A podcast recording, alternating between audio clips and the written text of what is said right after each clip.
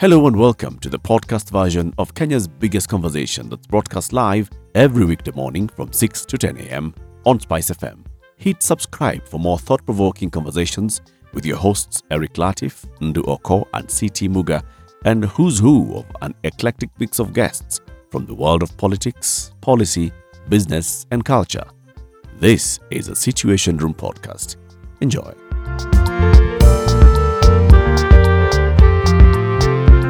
Our guest, Dr. Patrick Muinde, is already seated and ready to hammer out these things blow by blow about how this affordable housing implementation hullabaloo talk will go.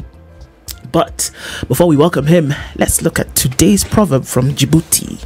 Yes, yes, yes. Um, clouds do not always mean rain, but Is it, Dr. Muinde? Uh, yes. Uh, when we see clouds, it doesn't always mean that there will be rain. So, so uh, to me, that I would interpret. Um, sometimes it's not what we see. Probably there could be something under it.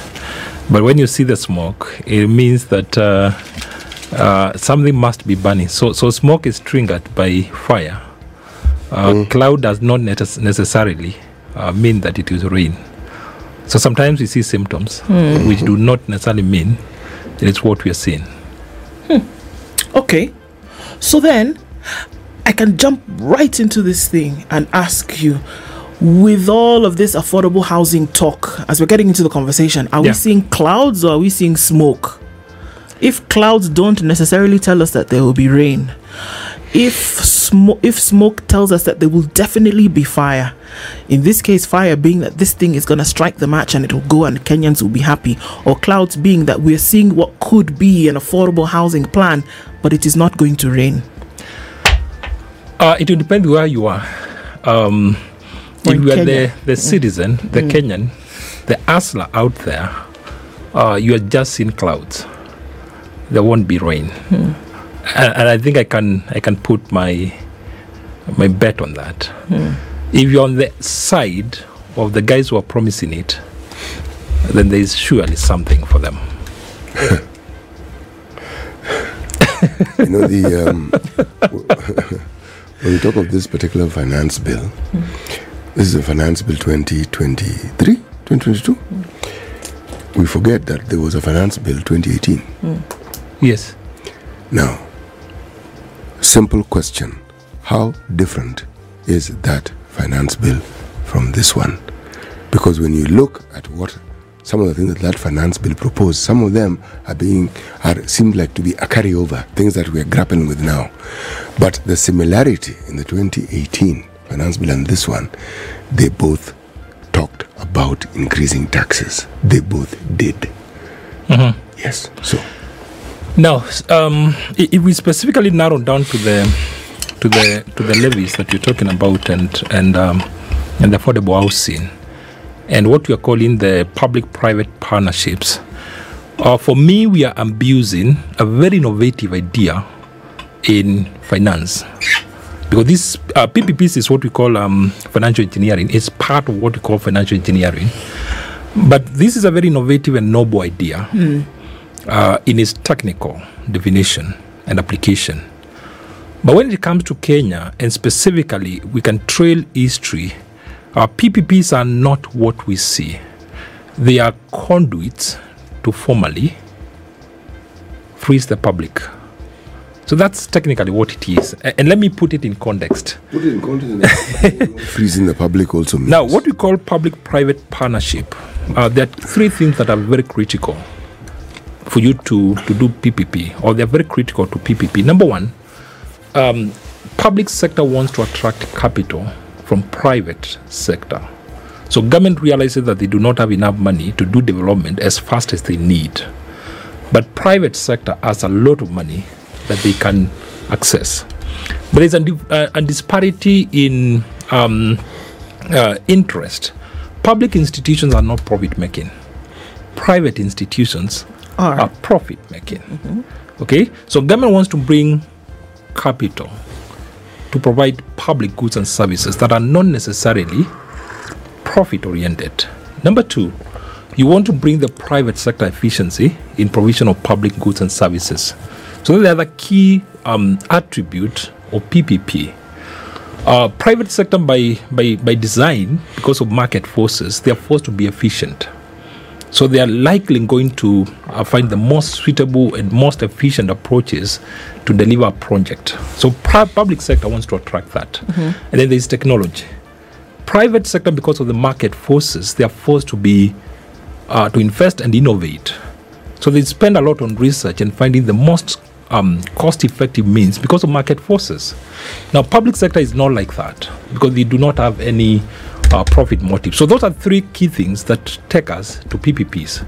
But for you to identify a candidate of PPP is where the question is, and that's where the mystery of this discussion is.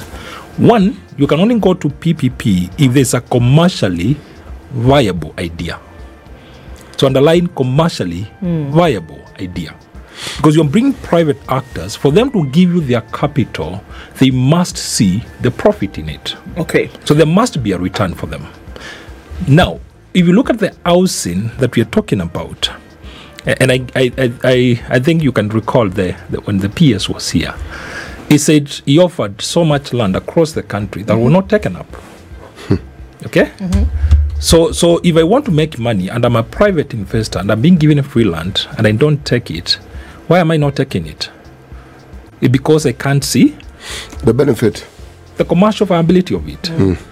Then, if the government comes in and gives me now sweeteners, because now uh, if, if a project does not have that commercial viability, the government provides some sweeteners Yes. to make it um, attractive, to a private investor. Now, let's look at the sweeteners, because this is where nobody is talking about. What is the first sweetener that is being given in this affordable housing? You are given free public land, prime public land. Okay, free, and you're a private investor. Mm-hmm. Okay, now go back to the history of land grabbing in the country and see where the catch is. So just draw a quick connection with this. But then let's look at the second sweetener. Government waives all the permits and taxes. So all the materials that I'm getting mm-hmm. and I'm bringing, uh, and the permit that I need to to get to build the houses and do commercial construction, they are waived out. So government gives me free land, which is a key driver of cost of housing. Then they remove all the taxes, which is also a key driver of cost of building. So if the government gives me, gives, gives me those sweeteners as a private investor, the assumption is that now I can leverage and make money. Okay? Uh, so so that means that then I can put up the houses. I don't have to meet all the cost. So it means that I pull down the cost of the houses. Then I can sell the houses in market. But then look at what has happened. The government goes on the other side and now uh, picks you at 3% by 3% and then guarantees a, an automatic buyout of those houses. Okay? So I have nothing to lose as the investor. Okay? So the government has guaranteed if I build 100 units, I'll buy them 100%. percent And they have guaranteed not to buy them at cost, but to buy them at cost plus profit margin. Now, you look at yesterday, uh, the, the, the, the, the margin that was mentioned was 30%. Now, which industry in Kenya will give you a profit margin of 30%? I don't know that one exists. None. Look at the data of last quarter of 2022. The highest paying subsector in Kenya was the government, treasury bills and bonds.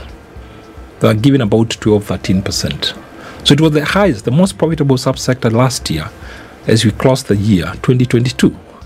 Now, what this means, the simple uh, meaning of this is that if I have some 100 million somewhere, I just need to walk to the government, tell them I have this money, the government is going to give me free land, waiver all the taxes, I build the houses for them, and then I cash out that money. Now go back to look at financial complications. Uh, if I have this money fraudulently acquired and it's somewhere in my house, I take the 100 million, clean it through this system, and I go home. Dr. millions Muinde. in profit. Dr. doc, doc, doc, Dr. Muinde, you're you you're an economic and financial expert. Yes. You know these things, right? Yes. What you're essentially saying here, and stop me if I'm wrong, is that uh, the gov because PPPs we're talking about public-private partnerships. Yes. Private now being the private developers that you have then described, public being government. Yes. So what is happening here is that government is saying, look, we don't have the wherewithal. Our job is to provide a conducive environment within which these things can happen. Yes. Right? So, public land, government is ours. Yes. Right? You may have the capital. So, what we'll do is we'll create that environment within which you then can come and develop.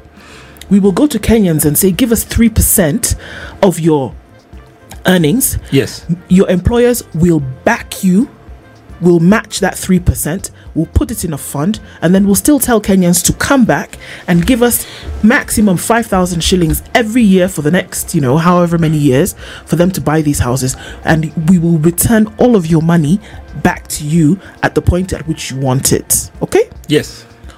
What I hear you saying now is that the government essentially has opened up the possibility for this housing fund to be a laundromat. Yes. Technically, you see, look at the discussion, the way the discussion is evolving. And that's what I'm saying. Every time the discussion is being um, brought out here, the more complicated it is appearing. Now, based on the discussion that was there yesterday in the precedent that was done yesterday, all I need is to have some million somewhere. That's it. Okay? That's it. If I have this 100 million or 200 million or 300 million, I just pose as an investor. Because you see, when you do a PPP, the partners need to share the benefits and the risks. So let me ask what risk is the private investor taking here? Okay, but I have to ask this question, Dr. Are we saying that simply because it's a PPP and the government wants to achieve certain goals, that all other rules and regulations and laws that pertain to the management of money and the flow of money in this country will also be suspended? Now, let's look at evidence. Yes. Let's look at all the PPPs we have done. Hmm. Where are we having problems with the electricity bills? Why are we having problems with the electricity bills? Yes. How much does Kenya Power buy from KenGen, the national producer? and how much? You now want us to have this discussion about the No, no, no, no. the, I'm, I'm just um, the independent power producers because that's Yes. where we're going with this yes, discussion. isn't yes. it? Because the independent power producers, That's a PPP. they're PPPs. Yes, they are. Their their job is to essentially produce. Whether or not you pick up all of it or not, you're still going to pay them. Whether you pick it up in its entirety Yes. or you pick up just what you need Those But that- at what price? Mm. actually at a, at a pre-negotiated price that you cannot come yeah, out of. Yeah, yeah, but, but before we even get there, is how did we agree to be paying for things which we may not even necessarily use? Yes. And at a fixed price mm. that It's been guarantees. Yes, and from the discussions we've had, it appears we cannot renegotiate or negotiate ourselves out of it. Out of it, How, how did we get there? So, is this, you are saying that our lived experience tells us that the moment such a discussion is had and we go by the precedents, then it does not forebode well. Yes, because that's the evidence we have. Because even right now, I think recently the media brought out some of the the early PPP that was signed. So you realize we've been told it's uh, investors out there, but it's just people inside. Now, just go to the second one. Let's go to the second PPP. Look at the Rift Valley Railways. That was second major PPP. What happened? That's a PPP that we signed. Then come to the third one, the road outside here. It's a PPP, we are told. But when you go to regulation on toll, regulation number 18, the government has underwritten 100% any fall in revenues for the investor. Now, basically, when you talk about PPP, there must be sharing of benefits and risks. Mm-hmm. And that I'm asking if the government gives me free land, it waives all levies, taxes, and everything, then it guarantees to buy the house at profit. So, what risk am I taking as a private investor? So there's no risk to you as a private investor. Zero risk. No, a partnership means you should also share the risks. Yes, Yes. but that's the thing that we're saying now with the PP. Uh, uh, what Dr. Muinde is saying now is Our examples of the PPPs. examples of PPPs that are resident in this country today, that there is no risk to the private partner. Yes, completely no risk. Why? Why? That's where the catch is. And that's why I said um, we are using prime public land, giving it to who? Private investors. We remove all the cost of building that house and then we guarantee to buy it at a profit. So, what is the risk of the private investor? Nothing. So, all he needs to have is to have the money. Actually, there is a risk, uh, Dr. Muinde. Which risk? Yes. when I, it's an inadvertent risk in this sense. If I look at what has happened to Ghana, there, the issuance of these government bonds, because IMF have been brought in to help with their restructuring, investors in these bonds are taking a hit. If you have a PPP and you correctly put it, I have X million shillings and I give it to the government, the government in theory, undertakes to guarantee me a certain return, certain things remaining constant. Mm-hmm. If those things don't remain constant, then that guarantee goes out of the window because the assumption is that that guarantee cannot be shaken. Yes. And Ghana is telling us it can be shaken. Now, uh, by the time you get to that level where the government is unable to pay its public debts, then the economy will be in deep problems. And we are saying that we are not near that position yet. Are we not there already? Or are we are very far away from it. Is that what we're saying? Um, we, we, we are still uh, a, a few meters from that. And you see, this is what is happening. The reason why these uh, levies are being put here as mandatory is to guarantee the government will buy out the houses. So I line the money for the private investor first. Because I'm collecting this money. But then let's put into context because this arrangement and this discussion is define any the basic rules of economics. Now, this project has not started today. What are the what are these basic rules of economics? The first big rule, rule of economics is that there can never be an opportunity for arbitrage. Uh, and the market does not see it. What that means is that if there's a place you can benefit and make money and profit, many investors are going to see this opportunity and take advantage of it and remove any abnormal profit. what should be the the burden of risk on a private investor in a project such as this what should it be? Because if we're saying that there is none and there ought to be because it is a partnership we all share right? We Yes. share in the benefit we share in the risk. What should be the burden of risk upon a private investor in such a partnership as we see it today? Yeah, you see, if the project is commercially viable, and that's why I said you cannot go PPP, it's not commercially viable. Mm-hmm. If the, pro- the project has an opportunity to be commercially viable, the government has given you a sweetener, They has given you free land. Mm-hmm. It's just taking away all the permits and costs and taxes from you. So once you build the houses, the government cannot go on the other end and guarantee 100% buyout. So I'll give you the money, I'll give you the, the land and the uh, uh, taxes and all that. Then I leave it to you to sell it on the market. So when the government goes on the other side to guarantee purchase, they have assumed 100% the risks. So what that means is, mm. if that house, for example, and I think I, th- th- there's house that have been mentioned, have been hard houses being mentioned in Maralal and other places, in mm. hotel, whatever else, which are probably not attractive for these investors. So when the government buys out from them, who is going to buy out from the government?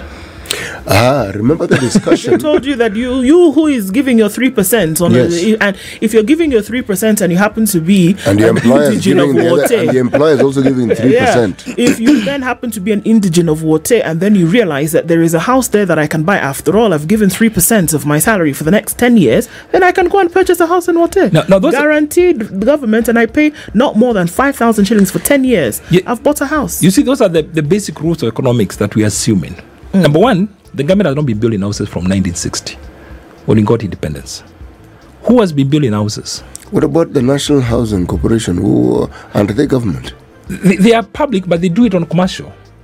Okay? they sell for profit. I, They un- for I profit. understand. Uh, the, the point I'm making here is that they are government and they do build. Unless we're saying that if government builds, the, sh- the element of profit shouldn't be there. No, you- you see, the question is uh, from 1960, how has been the housing sector? Are we assuming there has been a complete vacuum No, there hasn't. And that's why I'm saying the basic rules of economics is if in the housing sector there has been opportunities for investment, private sectors have seen these opportunities and taken advantage of them. but national housing is not private sector.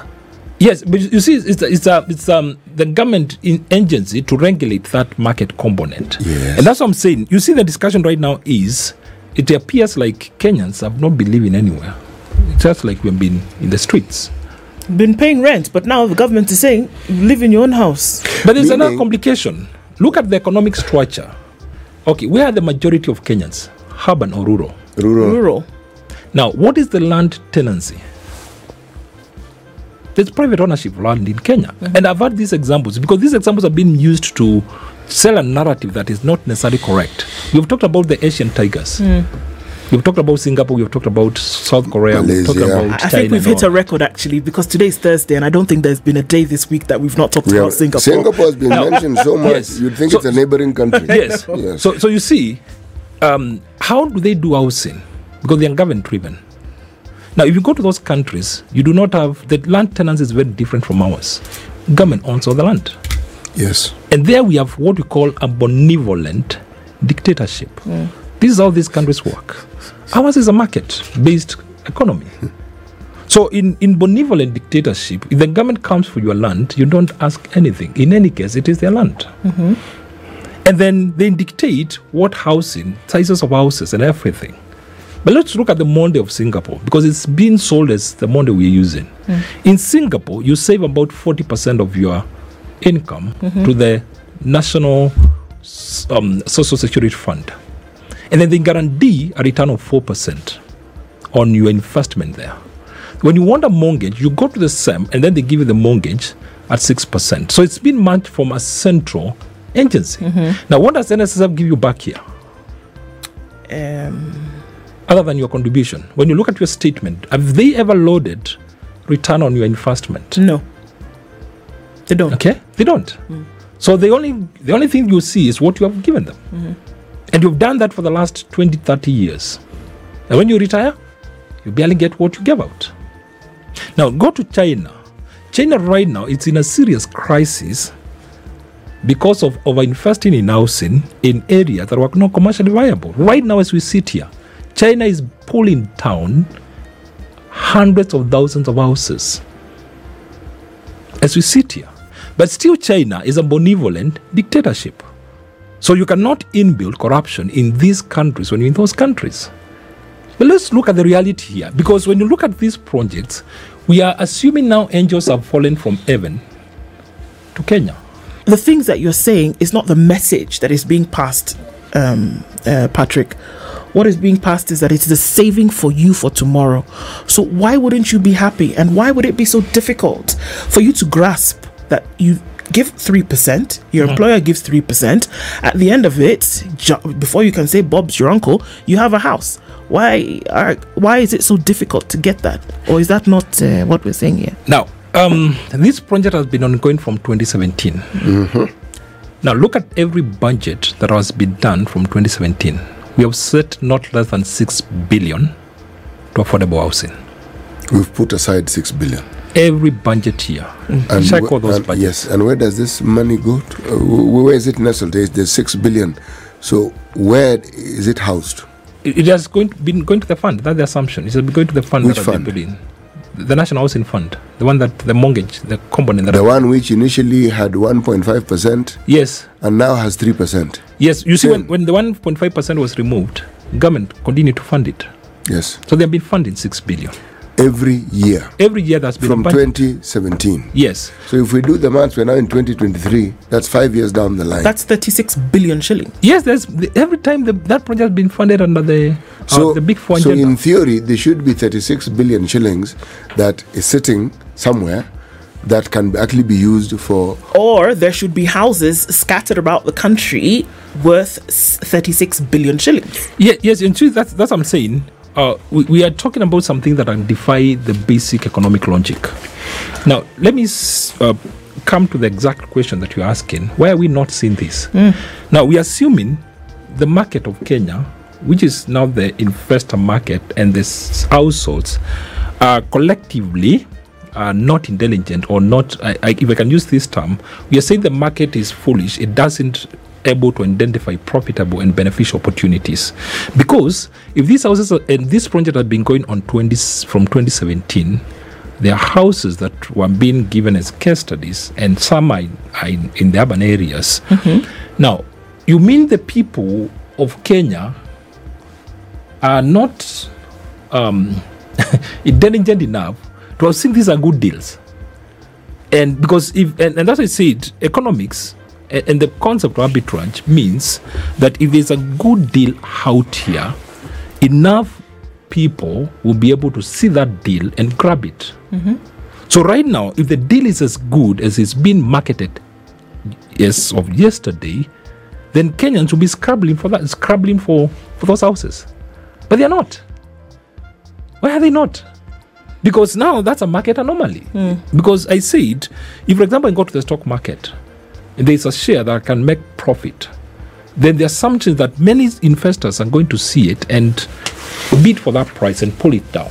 let me pull you let me pull you out and hopefully hear if it is not being scrambled after i mean i think of the many things that were um, introduced into the market and people ran after them because they could ev- they could immediately see the commercial viability of this thing and they went for it whether Yes. it doesn't matter what you want to talk about whether Yes. people were selling whether it was quail eggs whether it was Yes. whatever it was but that it was quick that people could see ah here we can make something and it was clear Yes. so in this case, people are not scrambling for it. Many people say one of the reasons is that uh, you want to insist that you take the money from me and then I come for it later.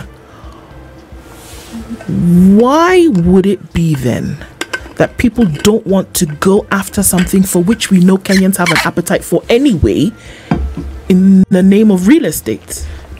Now, what the market is telling us is there's no deal. There's no deal there. If the deal is as good as it looks like or it's been said to be, we'll all be there. All of us want own homes. All of us want. So, so, and that's why I said when when we see people are not going for the deal, we are saying collectively the Kenyan market is abnormal. And in any opportunity of benefits and how uh, and, and and money making, people cannot be abnormal. You see, I'm a rational consumer.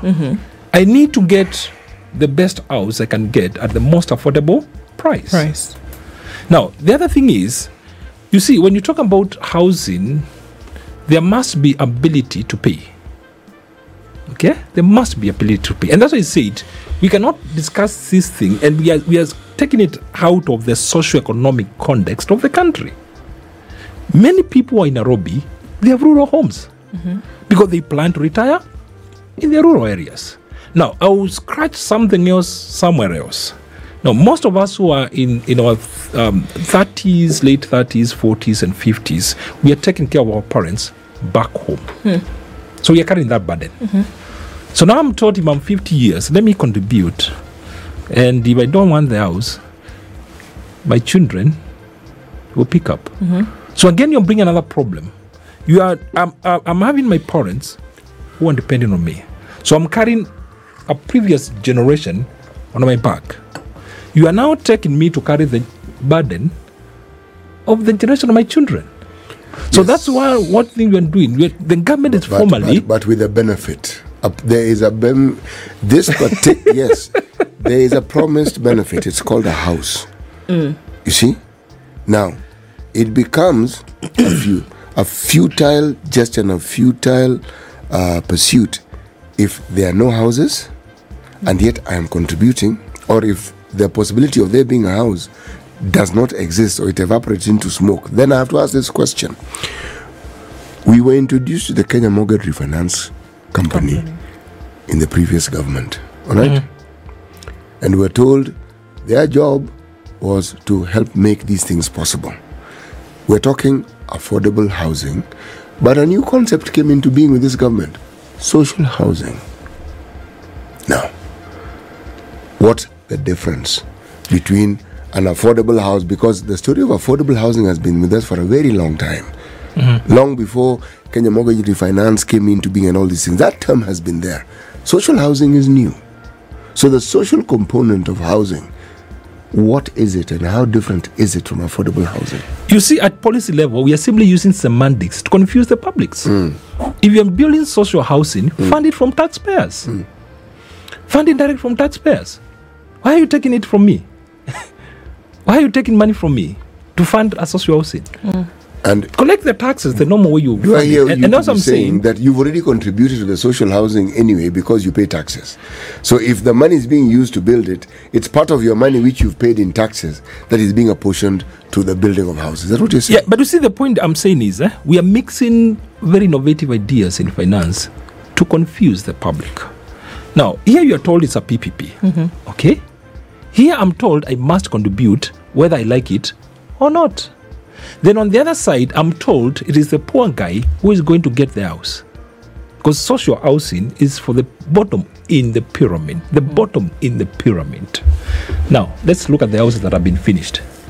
Have they gone to the bottom in the pyramid? Which houses in particular? Like the ones that we know, The- we're told about the ones in- in Ngara. in Ngara. We've been told about Uh, some in Park others. Road and so forth. Yes, oh, yes. they actually exist, by the way. Yeah. Yes. And no, So, so no, who owns those houses? No, but we were told. Were we not told that there's somebody who uh, the, the, the PS sat here and told us that there are people, border border owners. He was very proud to see that there was somebody who owned one of those homes. There are groupings of people whom we refer to with this current dispensation as hustler who actually own these houses. The numbers specifically were even mentioned, but, but, but there's somewhere I'm going with this. Huh?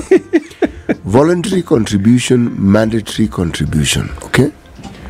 If we take the argument that our taxes already cater for these things, then I would argue that we should not also pay for NHIF because I'm already taxed. Okay. And then I would also argue that you cannot take from my money to pay for NSSF because I'm taxed in other ways. What am I saying? That we sometimes need to segregate and to put money aside for specific things. If we can have it for NHIF and NSR, NSSF, why can we not have it for a housing levy or for a housing fund? Why not? Now, let's look at um, the history of funds. And that's why I said let's go by evidence. What do we know about NSSF? National Social Security Fund. Yes. Yes, What- that you what- say that what you do we put have so- about it? That there's some money, money every for- for- month. for so when you retire, age. that you'll be given, you know, money after retirement that you can survive on. How then do pension funds work? More I- or less the same. I contribute, they mm-hmm. invest the money, and every year they load my returns. Yes. Is that what NSSF is doing? No. Now, look at look at look at the public projects and land project where NSSF have been used Yeah. to plunder. The, how much land do they own that is useless? Daktari, You, you see, I'm in eh, agreement with you. I'm in agreement with you. But the fact that a good initiative has been bastardized doesn't negate the fact that the thinking behind it was sound. We are looking at how it has been misused. We are looking at how everything that was intended for is what we keep talking about and witnessing. but it doesn't mean that the idea of NSSF was necessarily a bad idea. Yes, and that's why I said we cannot talk about these discussions outside the socioeconomic context. And that's why I said the last statement before we went for the break, I said we are assuming and we are sending this project as if angels have fallen from heaven to come and manage the specific component of housing fund. Now, how many funds do we have in this country? Hey, well, there are many. And what do we know about them?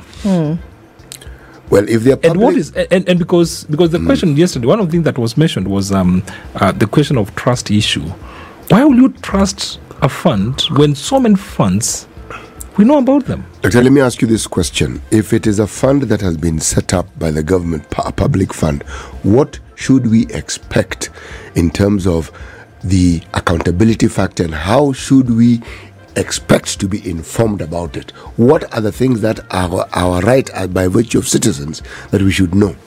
now one thing if we are going that route and we must go that route one let this contract be made public let's know what are the private sector being offered? Okay. Let's know the terms of their contracts. Let's know why the government is guaranteeing 100% buyout and what is the risk and or what is the contribution of the private investor other than the money. But also very important because you're using public money and you're getting from me by force, mm-hmm. then make those company and their beneficial owners public. Okay. Looking at how, I, I mean, I can understand, and I think I think those desires are aspirational. If we want to be very serious about, you know, contracts that have been or not been made public in the past, the one that has been clamored here about uh, what happens uh, or what happened with the expressway here, make it public. What happens with uh, independent power producers that you've talked about here, make it public. Let's see what actually you committed Kenyans to for a very long period of time. Yes. I can hear you on that, and that needs to happen, especially when you're dealing with the public. Yes. It needs to happen. The um, guarantee that it will happen, I would say that we would have to wish a little bit stronger uh, and maybe sweat a little bit more to see if somebody would listen to that desire. yes. But in all of this, at the end of the day, what we're asking about this fund is all of these practices will they end up in houses being built? If they end up in houses being built, does it negate the fears that you have now about this whole thing being a scam? Uh, I've said we have been doing this project for the last five years. Mm. Where is the houses that are being built? Who are the owners? Park Road. because because if we are really talking about hustlers, and that's why you're talking about mixing, uh, you know, welfare houses and affordable housing and all Good that. word. Welfare. Because because if, if you're trying to solve a housing problem, the problem really must exist. The problem really must exist. But the housing problem does we are exist. we are we are. You see, we are assuming if I'm renting a house, I need one house. Oh, or You you're also- assuming that Kenyans want to own houses? Yes, that's what we're assuming, and they, you're assuming I want one house in Nairobi. Is, is it a, Or in is urban it a, wrong- area. Is it a wrong assumption? It is based on what? And you see, the same yes. case I'm saying, if you're telling me if I can't own the house, I'll pass it to my children. All You're also assuming my children want to live where that house is. All right. So you I'm denying my children and the generation of my children the right to choose where to All live. right. Okay. The fact that I live in this town and I work here, and if I look at Kenyans, this is now no, not my assumption, but what I observe and I see, meaning my lived experience. Yes. The enterprising nature of Kenyans that is often talked about is because Kenyans go into business. Yes. Now, owning a home, if you look at how we we we attach, for instance, the ownership of something like a vehicle, it is assumed one has ac- acquired wealth just by owning a vehicle. Mm-hmm. Why is it that Kenyans buy plots again for the sake of buying plots, but hopefully to put up a structure? Yes. The reference here is investment. Yes. Okay. So if I look at the idea of a house as an investment and not just a house, then I would argue that that assumption is not wrong. Yes. Many Kenyans would like to own a house because they see it as a good investment. Yes. Okay. From that perspective. Yes. Yes. Yes. Now, if I take that view, and then I take the view that they are limited by the fact that they can't afford it, and that's why they live where they live, and that's why they pay the rents they pay. Now, if someone comes up with an idea and says, I can actually get you to own this house mm-hmm. by you paying the rent that you pay, it will be an attractive proposition.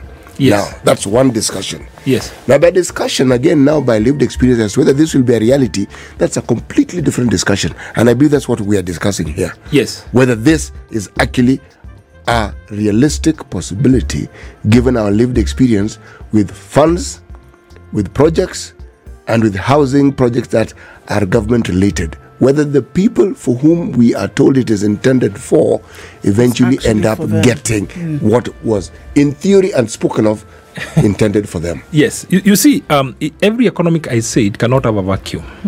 Okay, the reason why Kenyans are not excited is because you see we are selling this project as if there has been a vacuum.